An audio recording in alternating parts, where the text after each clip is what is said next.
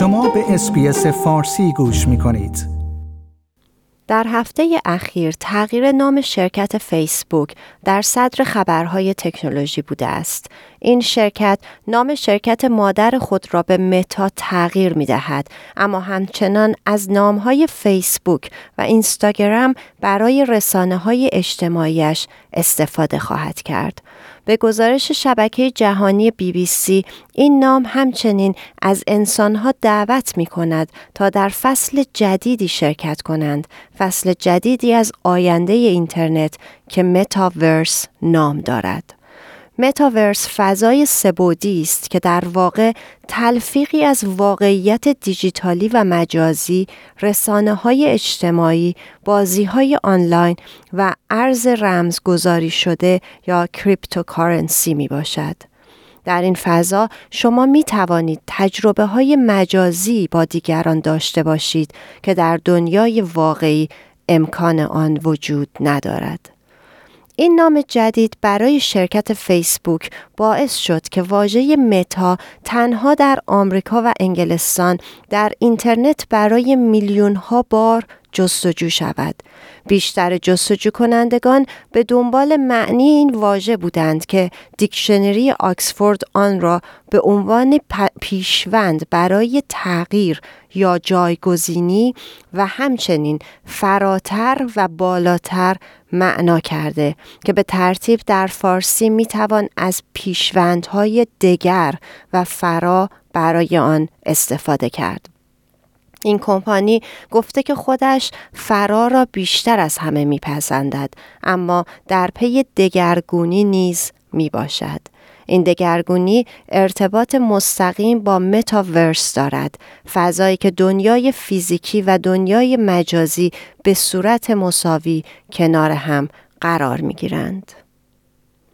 به گزارش CNN جستجوگر گوگل امکان پاک کردن عکس افرادی که زیر 18 سال دارند را در این جستجوگر برای خود آنها و والدینشان ساده تر خواهد کرد. گوگل پیشتر نیز به افراد این امکان را داده که از گوگل درخواست کنند که محتوای مربوط به آنها را پاک کند منوط به اینکه عکسی باشد که بدون رضایت فرد گرفته منتشر شده و شامل برهنگی است و یا مربوط به اطلاعات پزشکی یا مالی یا هویتی فرد می باشد. حال گوگل پاک کردن عکس کودکان را هم به آن شروط اضافه کرده.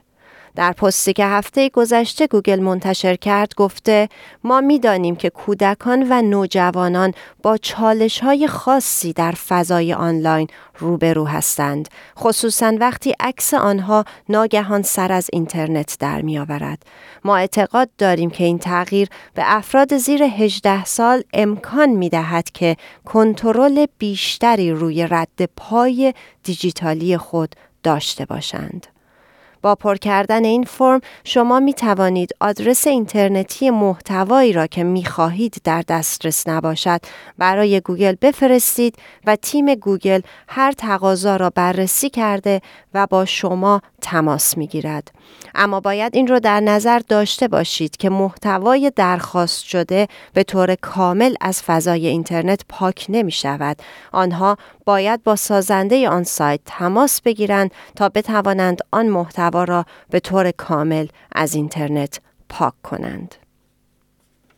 پس از بالا گرفتن تنشها بین چین و هنگ کنگ و مبارزه از طریق شرکت در تظاهرات در سالهای 2019 و 2020 در سال جاری بیشتر کشمکش به جنگ واژگان بین طرفداران دموکراسی و طرفداران دولت چین در فضای ویکیپیدیا بدل شده است. در همین راستا در ماه سپتامبر امسال این شرکت امکان edit صفحه ویکیپیدیا را از هفت editor طرفدار پکن گرفت و قدرت افزودن اطلاعات دوازده نفر دیگر را هم از بین برد.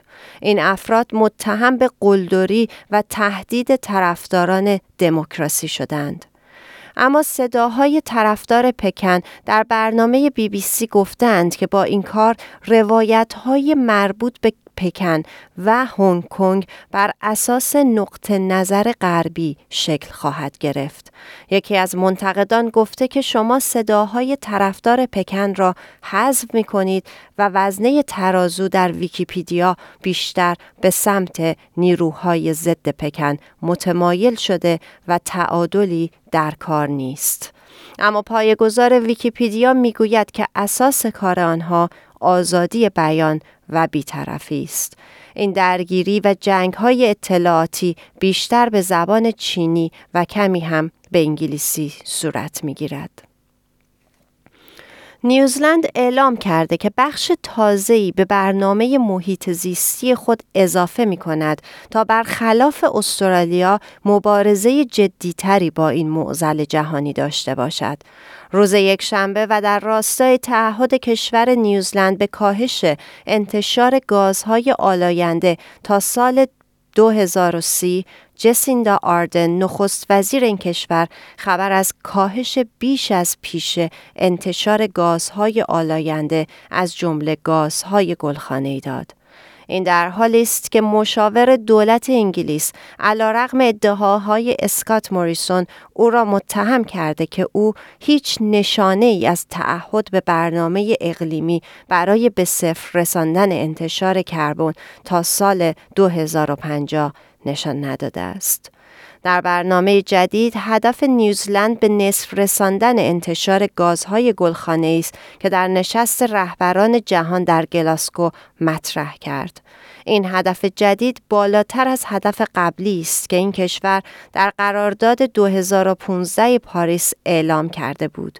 نیوزلند در پاریس تعهد داده بود که تا سال 2030 سی درصد از انتشار گازهای گلخانه خود بکاهد.